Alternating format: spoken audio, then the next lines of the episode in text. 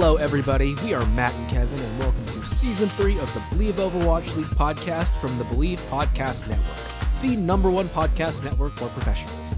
Please like, rate, and subscribe to us on iTunes, Spotify, Google Play, Stitcher, Luminary, and TuneIn. You can also find us on all social media at Believe in OWL and at Believe.com. This week, we break down the May Melee tournament, the dev update, and have an inside scoop on Project Aloha. Hello, hello, everybody. Welcome to week four of the Believe in Overwatch League podcast.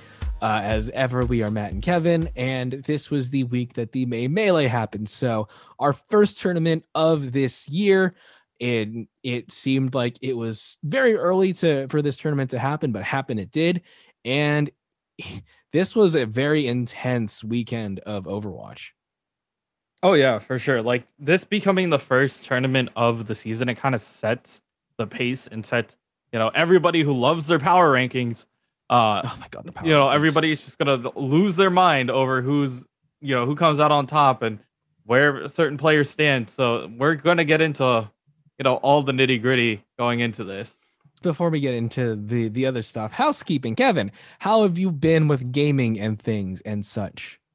Uh, ga- gaming has been fine. Um, I set up an NDS emulator, so I actually I'm starting to play a couple of weird games, older games. Um, and yeah, I've been working on a on a little project. If you guys want to hear that, just uh, let me know individually. It's not that big yet, uh, but I, I'm still working on a lot of things. Um, Pokemon Snap has been fun. I mean, I still play it on occasion. Haven't been doing it on stream, but uh, yeah, because I, I don't really know how many people are going to be like, wow, you take really good photos of not real animals. And I'm like, okay, thanks.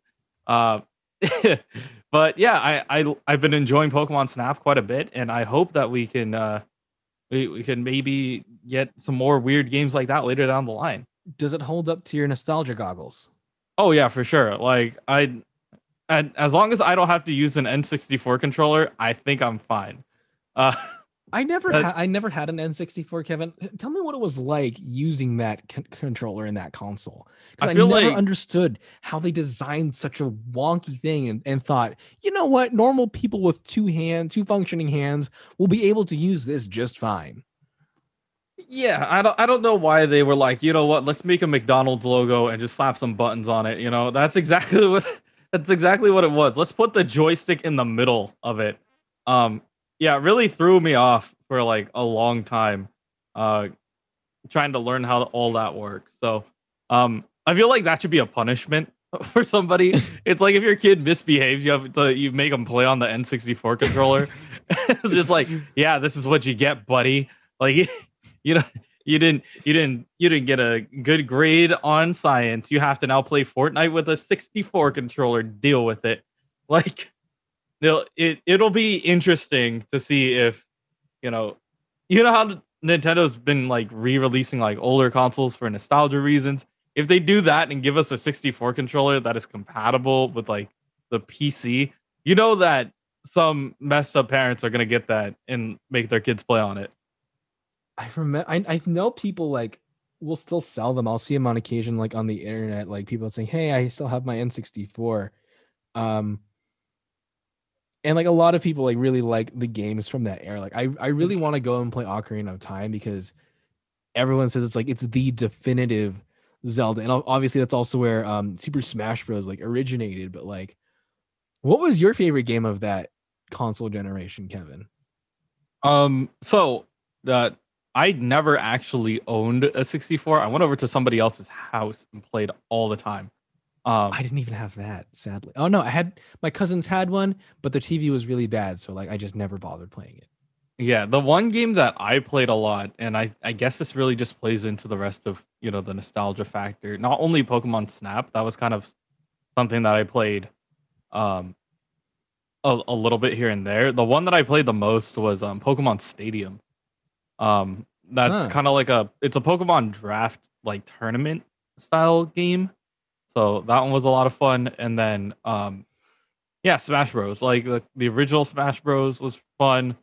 Um and the the first Mario Kart was kind of it was wonky as hell to play uh now because obviously like we're used to you know good graphics and being able to like see a ton of stuff but you know the 64 did did its best you know Yeah, yeah.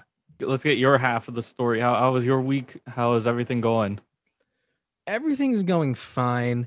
Um I have not had time to play because just life is life is a lot of a lot of work to do and I'm people are are behind and submitting things and that backs me up so I don't have time to play games. Um but I am playing today Overwatch with the Zomnics so I will get some playtime. Um I just I want to try Dead by Daylight because my friends have told me about it and I like horror and I want to try to get Jack Davis on this show. Um so I want to know what I'm talking about when I ask him to to come on. Um but also I've just apparently we're not to get PS5s until 2022 according to Sony. Uh they're not even if they said they ramp up production by a lot, there's still going to be a shortage throughout the next year throughout 2022. Um although they are like I think a lot of it is due to just the material shortage. So what they're considering doing is um redoing the internal work of the PS5 to try to use more readily available materials. Um, they're keeping the outside the same, so it still looks like a Wi-Fi router. But I was gonna wait to get Resident Evil uh, 8 Village until then. Um, I'm re- I I really liked Resident Evil 7. It scared the hell out of me. Like, just have you played it, Kevin? Have you seen it, Resident Evil 7?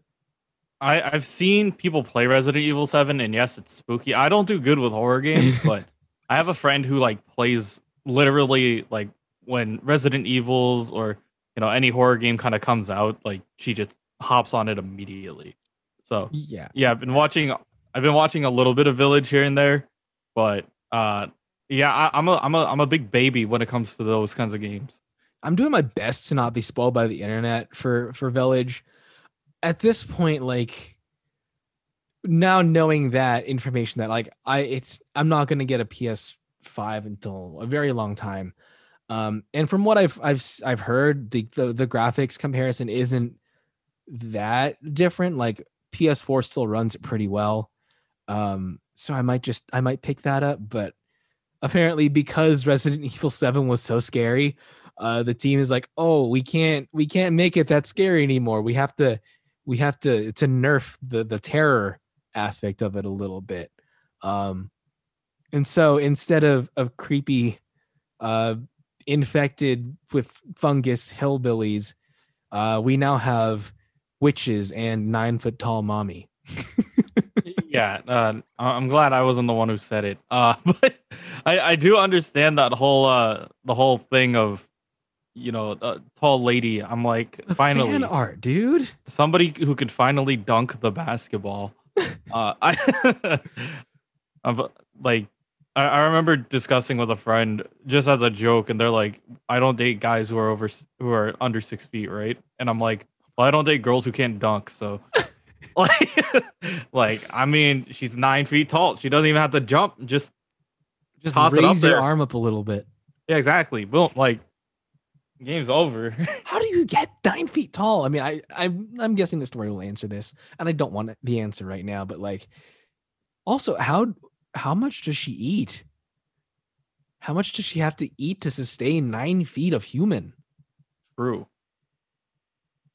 That's a lot. Like, ah, Yeah, I, I know that the internet has been getting pretty thirsty over it oh my too. god! so So even like even like when the trailer when the trailer happened, like an hour later, boom, we already had the Rule Thirty Four. It's just like, guys, it's been an hour. Calm internet- down. internet's really on it this year. I mean, we I mean, we, we, can't go much else to outside. Yeah, we got we got to spend our time somewhere. So yeah, Al- Also, I've heard her, her name is pronounced Lady Dimitrescu, not Lady Dimitrescu, which is how it's, pronou- it's spelled. So that was an Well- interesting tidbit I learned. yeah, it, it's it's really interesting to see how you know communities kind of eat up certain certain aspects of a game. So yeah, we'll we'll see what happens. Oh, the fan art like there's already mods like i saw there's a thomas the tank engine mod there's Hey. a mod where you make chris redfield into a baby and you make the baby into chris redfield there's also already a porn mod so um i think there's also a lingerie mod already too like the modders are on it like it's been out for a week We got a lot of time on our hands. Uh, and I'm not I'm not proud of them, but I good I'm on you. i'm, I'm impressed. impressed. Yeah, I'm I'm not I'm not angry. I'm not disappointed. I'm I'm impressed by the speed. I'm just a little uh, yeah, I guess you could say I'm a little disappointed in humanity, but you know, technology be weird. All right, so to move on to actual Overwatchy things, um, Kevin, you talked about power rankings earlier, and this is something that I've been noticing just throughout watching the broadcasts in the league. Like, the they're really harping on this new Watson power ranking thing. Um, I don't, I don't care about it. Like, people have their own power rankings. The power rankings for the Watson thing, like we we went over it before, like in the what is it like on the top three power rankings like the four teams who made it to the May Melee weren't even there.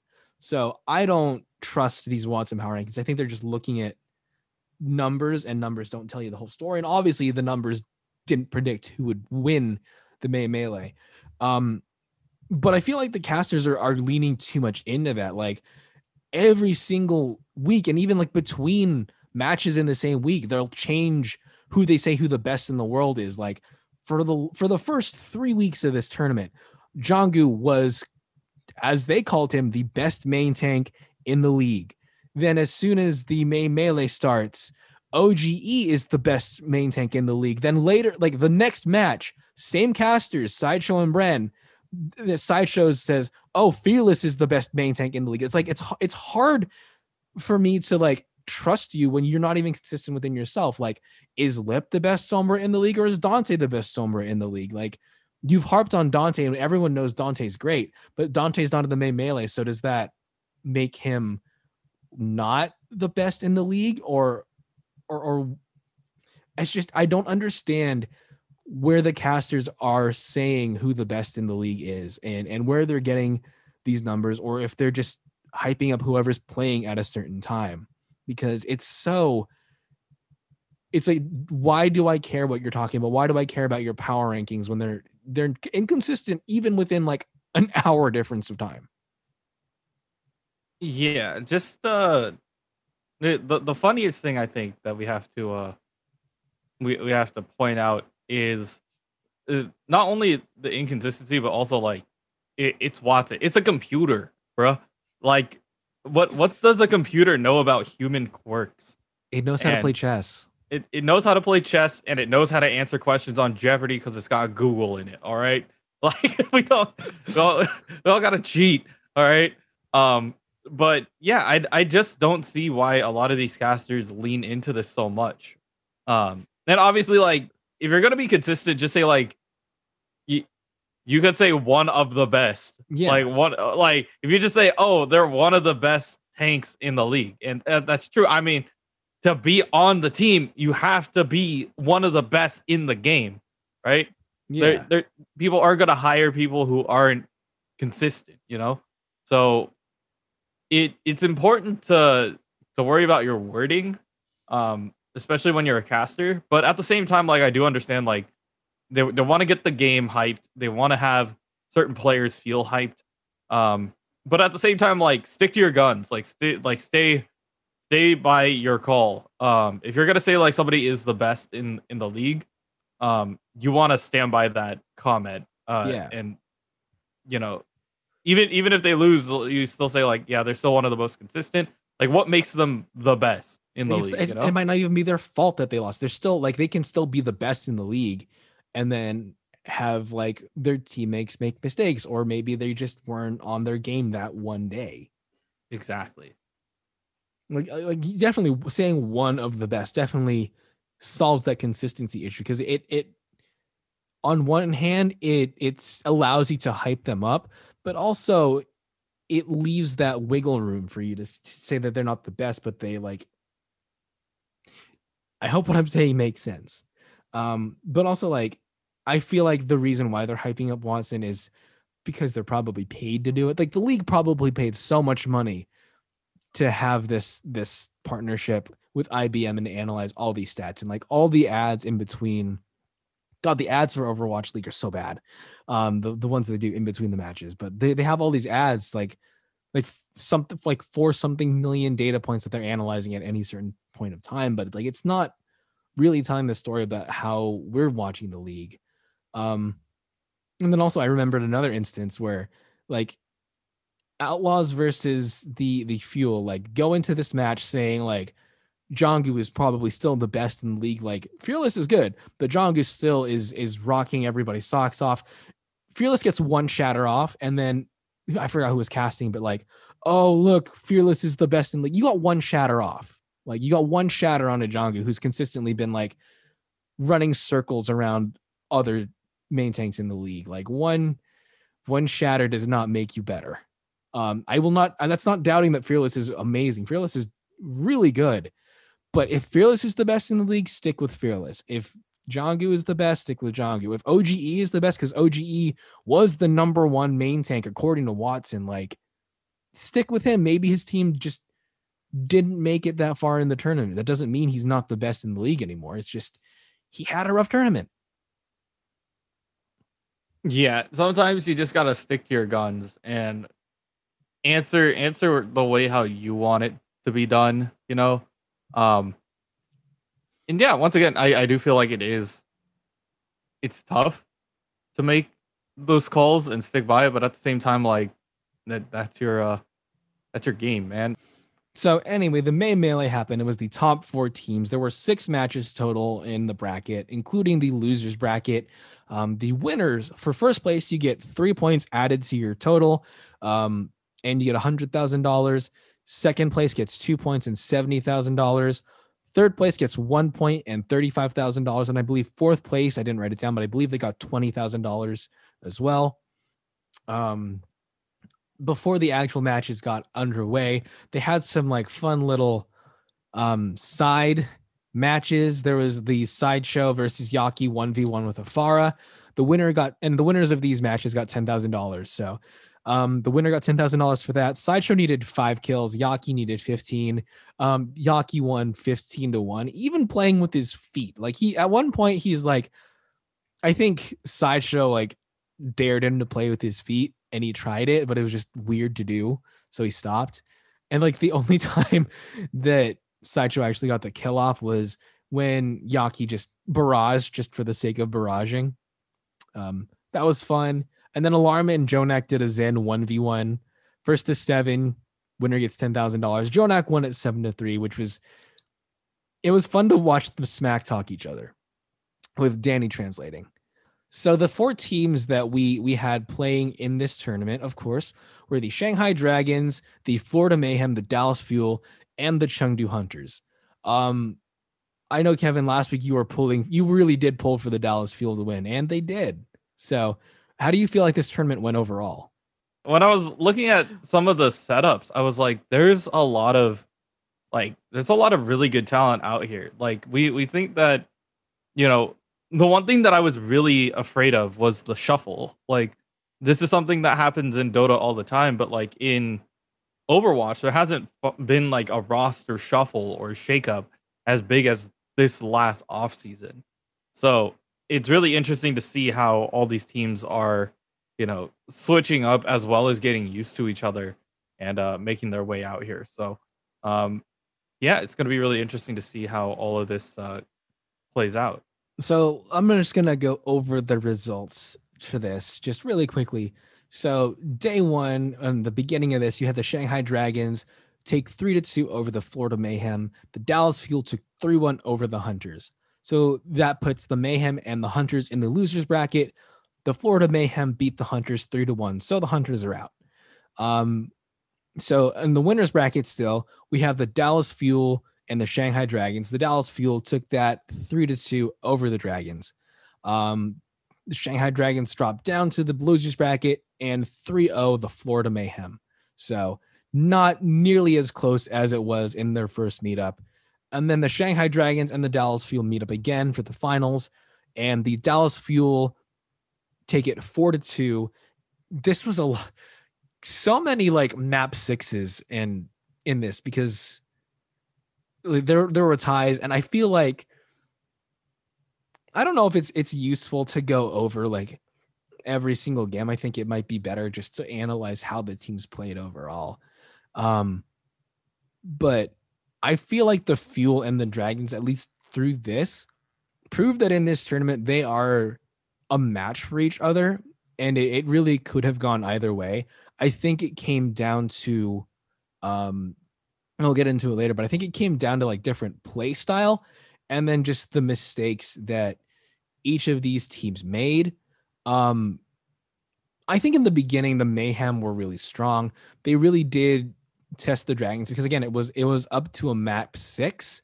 Uh, I feel like the Florida as Florida Mayhem as a team, they're good, they're getting better, but they don't have the experience. I think playing as a top team is like the Dragons do. So they when you watch them, they're less polished than the Dragons. They throw away a lot more ults and stuff, but like BQB and Yaki are still really good. And then when they face the Dragons again, it was just they they just get dominated by Fleta and Lip.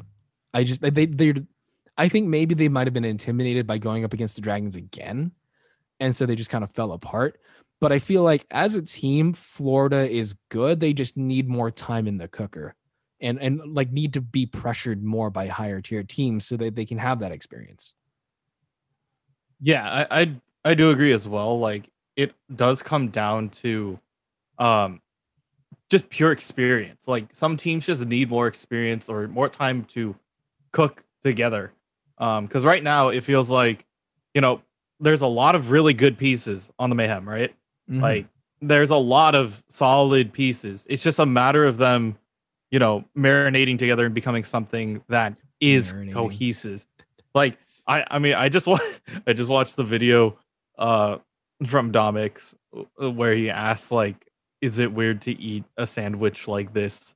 And uh, but one of them was ramen. Like he brought up, like you could have all the elements of ramen, but what makes ramen ramen is the fact that they all got together and they work. Right. Uh-huh. Um, and like Mayhem right now, it's like having quality pieces. It's just a matter of getting them all to work together and under a certain amount of pressure. And I think that they're going to get that over the course of the year. I, I do think that, you know, the Mayhem have a solid lineup. It's just a matter of them getting it to work together. Um, I feel like once again the same thing could be said for the San Francisco Shock. Like they have a lot of good pieces, um, but because they're kind of new with each other, they have to get used to the way how they all work together. Um, and also, you know, the fact that they're experimenting with with uh, Violet doing weird things. So um, it is going to be a bit of time before some of these teams start like figuring out everything once everything starts clicking. But I do feel like once we start getting into those later tournaments, a lot of these teams that now have good pieces will start to become consistent because of the way how they're like clicking. Right. And so for the the next losing team, we did have the the Chengdu Hunters going up against the Fuel. Um, I feel like the Chengdu Hunters are. I I don't. I'm their their their playstyle starting to grow on me. Like I don't hate them as much as I used to. I I hate the Valiant more than I hate them now.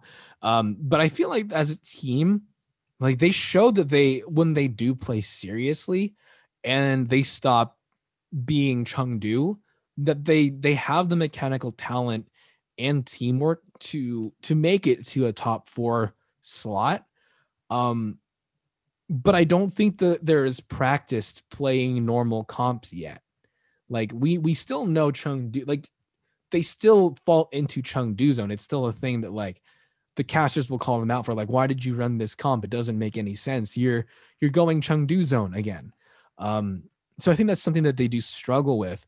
Um, and it, it at, when you're running up against teams like the Dallas Fuel, who are a lot more polished running more established and synergistic compositions, um, that's where you have a problem.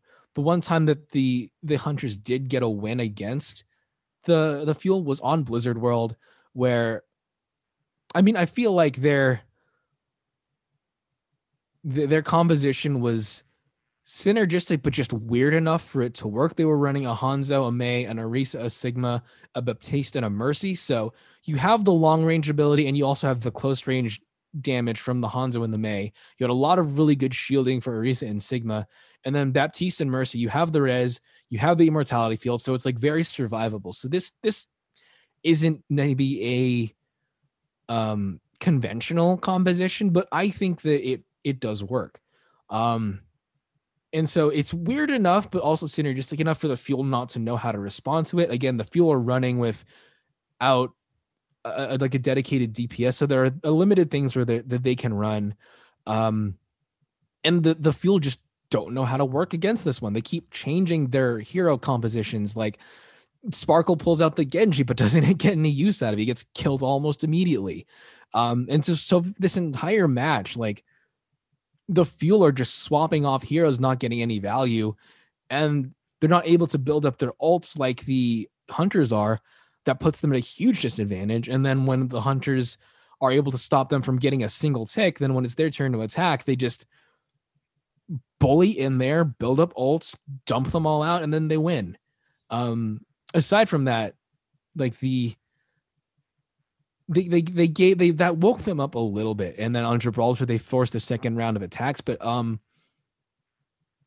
outside of of jimmy pressuring them on gibraltar i still think like the fuel just are such a stronger team. They they, they obviously they won it all but i think the hunters themselves aren't they're still falling into like their weird old ways. They're not used to playing like i said they've been saying this entire time they're not used to playing normal compositions. Um, I didn't watch the losers knockout because I don't feel like I needed to, but I mean, it was it was a three to one, so still a relatively dominant win by the Florida Mayhem, which I, I think are a better team. Yeah, the Hunters tend to just run weird things on occasion. It seems to be something that kind of made the personality of the Chengdu Hunters. Like they'll play something weird, but if it works, it it gains a lot of attention. If not, then you know it just kind of falls by the wayside and nobody really cares. Um, but I I give them props for making it here. You know, they they at least like found the balance on occasion where they can run something that works in their best favor that a lot of teams just aren't ready for. Um, and having that pocket strat, which I feel like that's the thing that it needs to be is is a pocket strat. Um, is to just have like a bunch of weird lineups that still work and just throw off your opponent that way. Right. One thing that um the casters were talking about a lot is how um and they mentioned this with both teams, but what a strength in this teams really is is their like as much as I've, I've been bashing on Chengdu Zone, but like their ability to pull out those strange compositions and and their variety of ideas on what to play. So like the Dallas Fuel don't have that hit scan, so they're forced to stick to certain heroes and to certain compositions because they don't have someone who's really dedicated on playing long range hit scan. So they're not really used to playing the McCree or the Widowmaker or the Ashe. Whereas with Chengdu, they just have their preferred weird st- strategy. So why do you think that it works for Dallas and it doesn't work for the Hunters? Uh, I think at that point it just becomes like the the people you have there. I mean, mm-hmm. when you have a solid lineup like what the Dallas Fuel was able to pick up over the offseason, um, even doing something weird feels better to them because they are confident in their own play. Um, it's not just confidence, but also like being able to back it up as a team. Um, if Chengdu wants to get to that point, I don't know if they have to pick up more players or pick up certain players, um, or if you know they just have to really hone in on what they want to do in that weird pocket strat. Um, but I do feel like it is like it's something that only certain teams can pull off because they're comfortable with each other or they're comfortable enough with each other to make it work. Uh huh. And so we ha- what we have left are the fuel facing the dragons twice.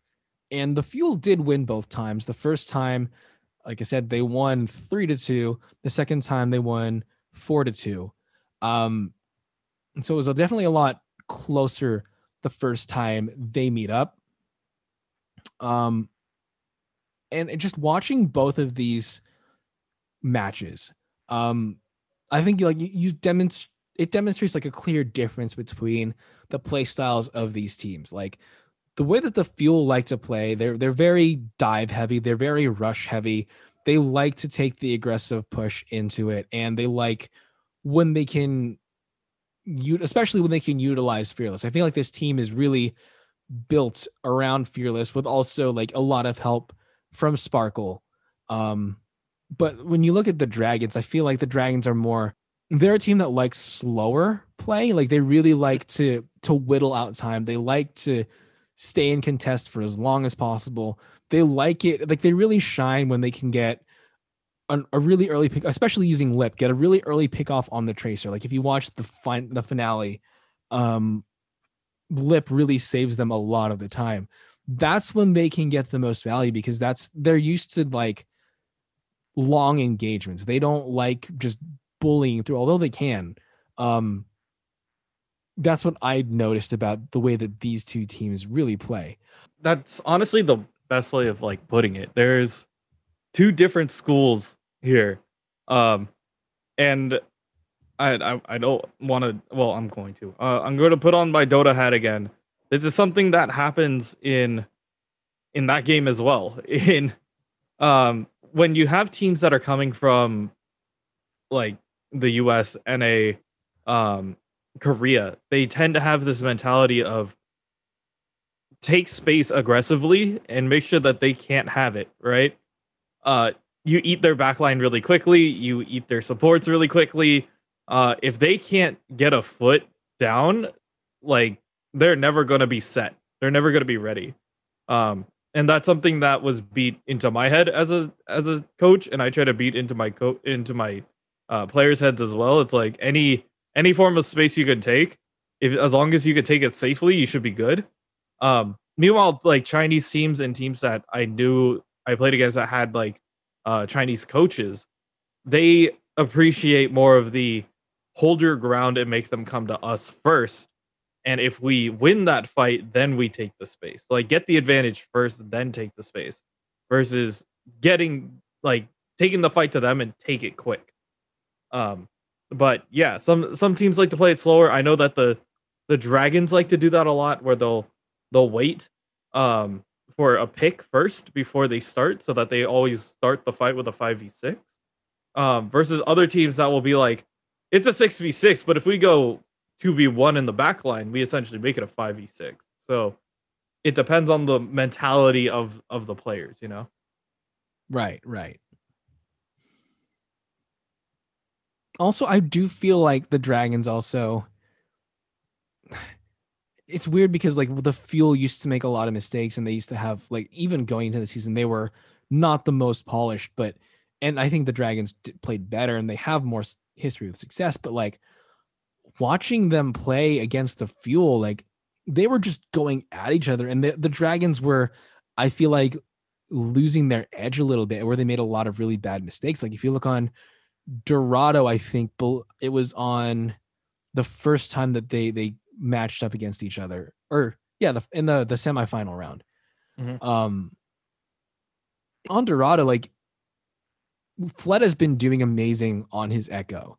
Of he's flex god um but during during the crucial moments when he needs to pick someone to duplicate he's usually been duplicating the winston and getting a lot of good value out of that.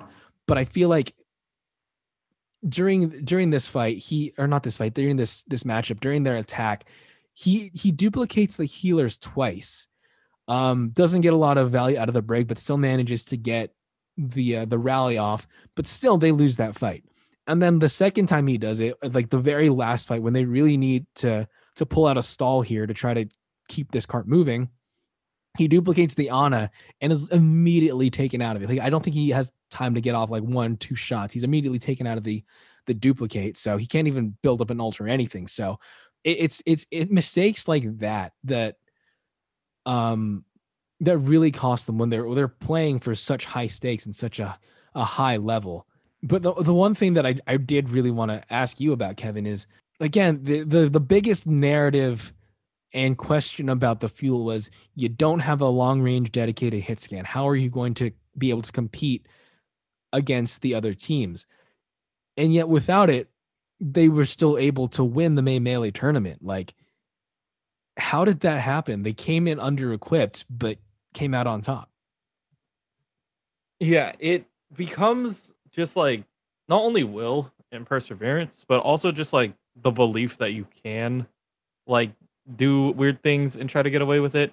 Um learning from your mistakes too. I feel like um when they were going into their second match, they kind of knew what they wanted to do.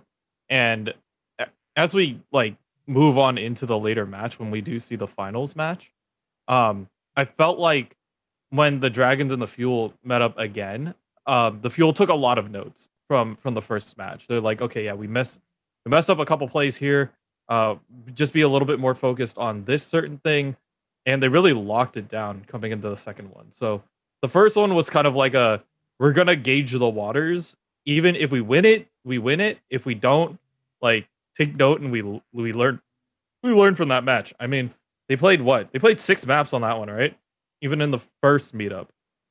Um, so definitely pushing it in the second meetup as well uh, made it even harder for them. So overall, do you do you think that the, the Project Aloha was a success? Oh yeah, for sure. I think that that was just a really smart play by them. Um, you know, having not only for the the assistance half of it, but also I I guess the give take relationship that they had um going into it. Because if you're at Manoa, if you go to the school, right, you're getting Overwatch mm. League experience, which means that you're having, you know, you have esports experience. You can put that on a resume. Um, and for the Overwatch League, they get a great location. Something that you that's very difficult to buy is location and space. So mm-hmm. with them being able to say, okay, we want it in the middle between both, you know, Asia and the US and having a center ground where, you know, it it relieves travel for both teams and it makes it easier. There's no home court advantage or anything on Hawaii. It's more of just like everybody is everybody's home. It's like it's a good vacation spot. So it's really cool to see that they locked that down. They said, This is what we want to do. This is how we're gonna lock it down. This is how we want it to play. And uh yeah, they they made it work. So um I thought Project Aloha was a was a great success, and I'm looking forward to seeing what else they have uh later down the line, especially um, you know, keeping the same workflow and making sure that everything works. And also like the the one or two times that they had technical difficulties, it wasn't from the the Hawaii end. It was the uh the casters at home end where the technical issues arose. So stunning success technologically. It allowed the um it allowed the the western and the eastern side of the Overwatch League to, to actually meet before the finals because that was a big complaint we had last year and how when there was the the tournaments for the May melees, like it was still separated by region. We didn't really get to see who was dominant overall, right? So now that now we actually do get to find that we get definitive answers each season, which is a lot more fun. We didn't get the intermingling of regions, um, and even if we did, the ping difference was insane. So uh-huh. I'm glad that we we finally have something that gives a middle ground and makes it easier for everyone. One thing that I did miss, Kevin, that you brought up, hoping to see last week was like we didn't get the B-roll shots of Hawaii. What we got was like Hawaiian music during the intermissions, which made me very sad. I would have liked to have seen like what it's like for the players to be in Hawaii and like what they're doing when they're not playing or just like what the surroundings are. Because like one, everybody wants to see Hawaii, and two, like we want to especially when we can't go physically to Hawaii. We want to see what it's like to be in a tropical paradise. Exactly. Like just just give us some B-roll. It makes it easier for us to enjoy the scenery that they're having as well. So um yeah, we just have to make it fun.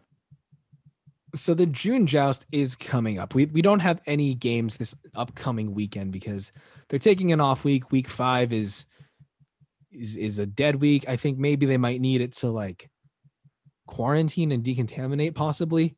Yeah, so week 9 is going to be the beginning is going to be the actual June joust weeks. Um 6, 7 and 8 are going to be the three lead up weeks of that. And again, this is going to be where we start to see the uh, hero bands again. I'm not sure if it's just going to if it's going to be a week to week thing or this is going to be an entire tournament ban. Um but that's definitely going to change up how how the teams play. Um so like Kevin like again talking style wise like even within this like the when the fuel were running dive and like say the hunters were running dive they they ran it two entirely different ways like everything was mostly the same except for their their main tank like the fuel would run a winston and the um the hunters would run the ball prefer to do it and like i think a lot of the eastern teams prefer the ball and the western teams like the winston so say like say we have these matchups again like mostly the same uh teams running up in the June joust, except the Winston's band. How is that going to, do you think, affect who wins? I do feel like it will determine who wins because, like, not being able to play a certain hero really does affect the way how a team is able to play around it. Um, I hope that it's week to week again, um, because that would make it it would make it easier, but at the same time, it if it is like a full like this whole month you can't play this one hero um i feel like some players might even decide to be like or even some coaching staff might just say like hey we can't play x y or z a certain player on this role. Let's do something weird. Let's try to figure out how to break the system right now. Um or you know you might see some different compositions depending on what is necessary. Because I remember that first week when we saw, um, I think it was like the the first like hero bands that we had where it was like uh Tracer McCree, uh they banned like Orisa or something like that, and then um I think it was I think it was Ana as well. But when you have something like that, it just left like Mei Reaper open with Reinhardt, right? And they just start running that.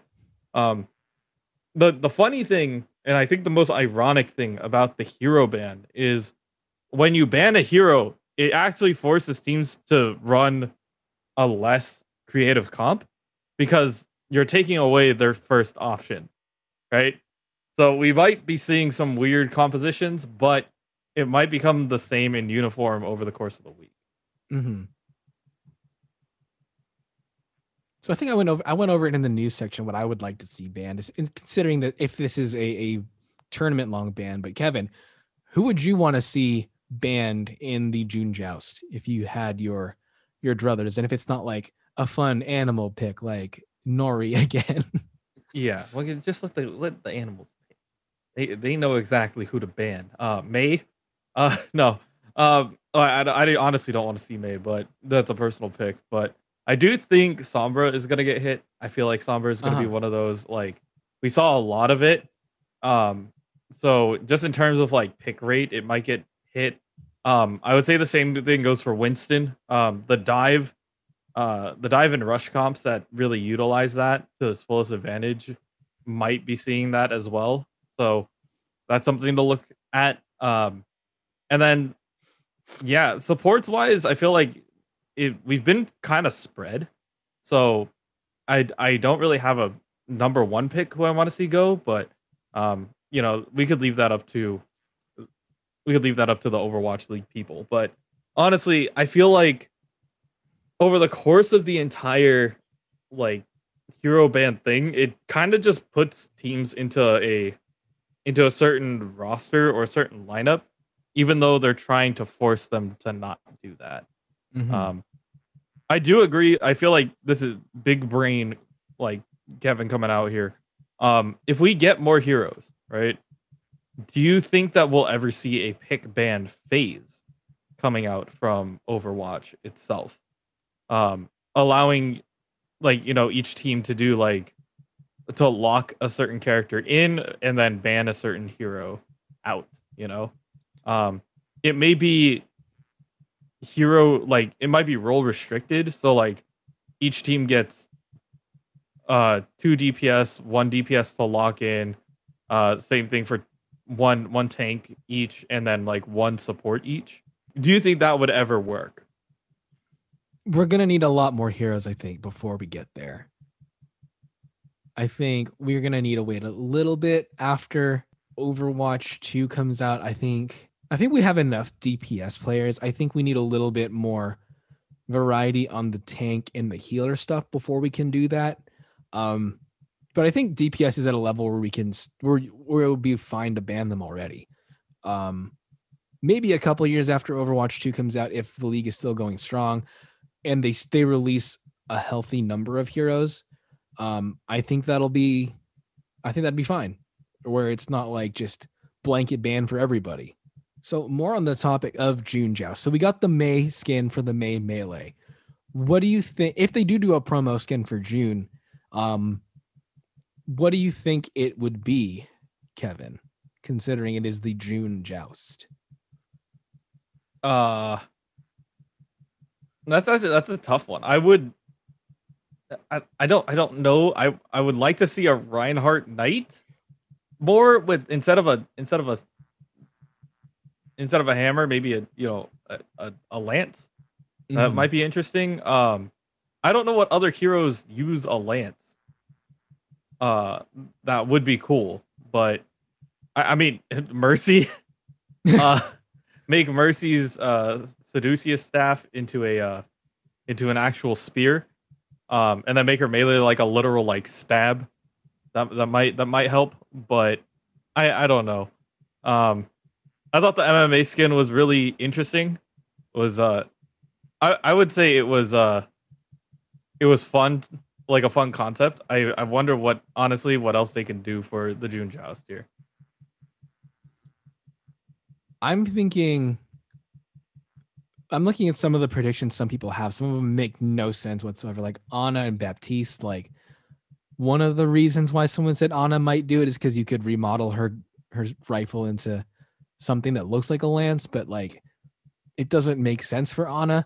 I would think Rein or Brig just because they're like the knight and squire characters, or also Orisa because she's the only horsey character in the game would it would it be hilarious if they they do Orisa and then they give her like you know how like there's the animal costumes like the uh the yes. Halloween costumes where it's yes. like people riding on a horse is going right you do the opposite where it's Orisa with an inflatable guy on her back right so it's it's still the June joust but it it's a reverse it's a reverse horse Halloween costume.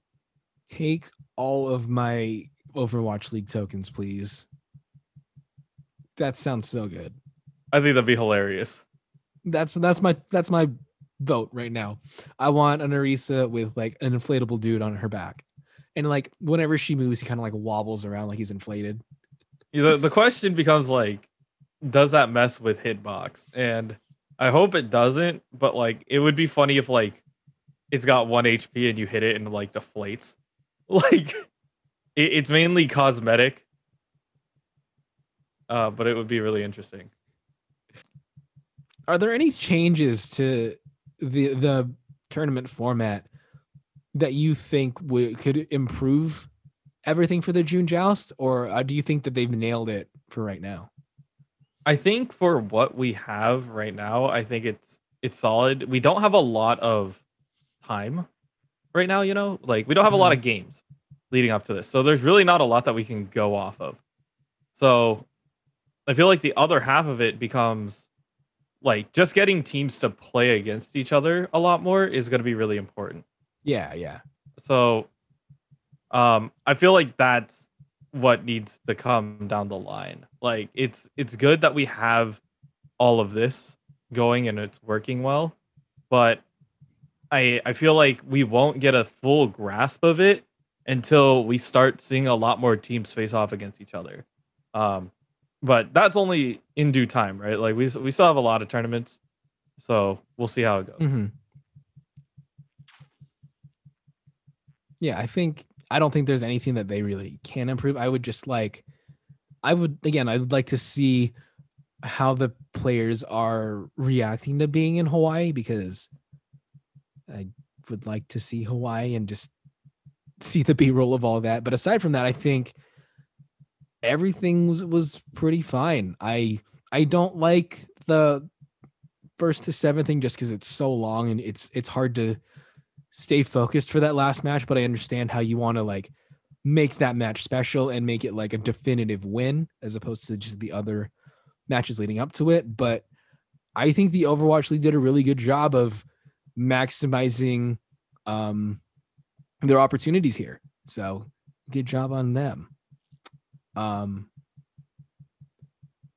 anything else about like the, the league that you wanted to touch on, Kevin?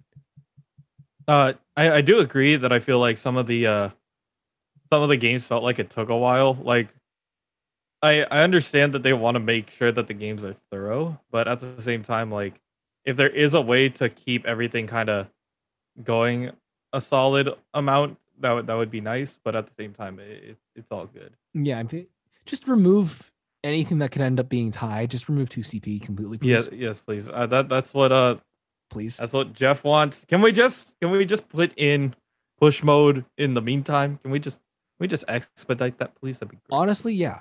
Just like we, we we only need the one map for push mode. We don't need multiple maps for it. Just and it's and it's a tiebreaker match anyway, so it like doesn't even really matter that much. Just just give us that. Take out TCP, please. Thank you. um, you want to introduce what our our third episode of the week is going to be, Kevin? If they haven't watched the uh, or listened to the news episode yet.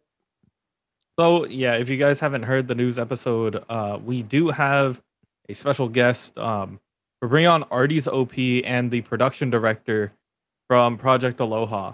So they're going to be able to give us kind of an inside scoop of what's going on behind the scenes uh, for the May Melee that they just had, but also uh, for future events that the Overwatch is going to be putting together. Um, I know Artie's he's my uh, he's my right hand man when it comes to casting and commentating. So um, we could also answer any commentating questions at that point as well. Um, it's just something that you know I felt comfortable approaching him. He was really excited when he got the news that his school was going to be the one to to get the Overwatch League um Overwatch League's approval and everything and he was like Kanashi I have something to tell you so bad. And he was like he was shaking. He was like dude I could I can't tell you anything for 9 days. And I'm like if I find something I'm allowed to ask you right? Because that means it's out there ish right? And he's like yes. And so when I found I found the article on Project Aloha, I'm like, okay, he's in Hawaii. Something's something's up. And so I asked him about it, and he's like, "Man, I'll just tell you." He like, I literally said Project Aloha question mark, and then he just like spilt everything, and he's like, "Just don't tell anybody till Monday." And I'm like, "Okay." So I was like, I was ready. I was like, I I know that he's very excited for this. I'm ready to see what he has to to offer, and um, he, he's a great dude. So uh, we're we're gonna definitely dive into it um once we get him on. Awesome, guys. Thanks for joining us this week. Hope you enjoyed watching the May Melee. We're going to be back at you next week with a news episode. Again, break from actual Overwatch League coverage. Um, but yeah, please tune into that and support us as well. Thanks for tuning in, and we will see you next week. Adios.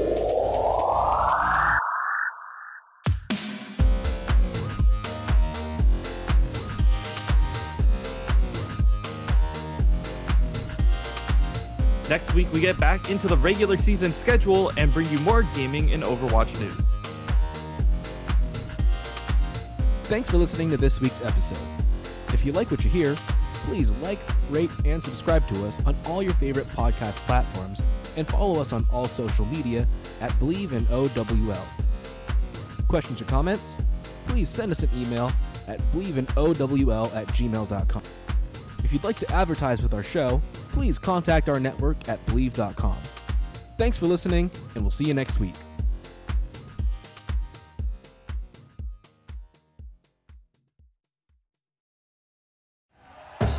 Thank you for listening to Bleav. You can show support to your host by subscribing to the show and giving us a five star rating on your preferred platform.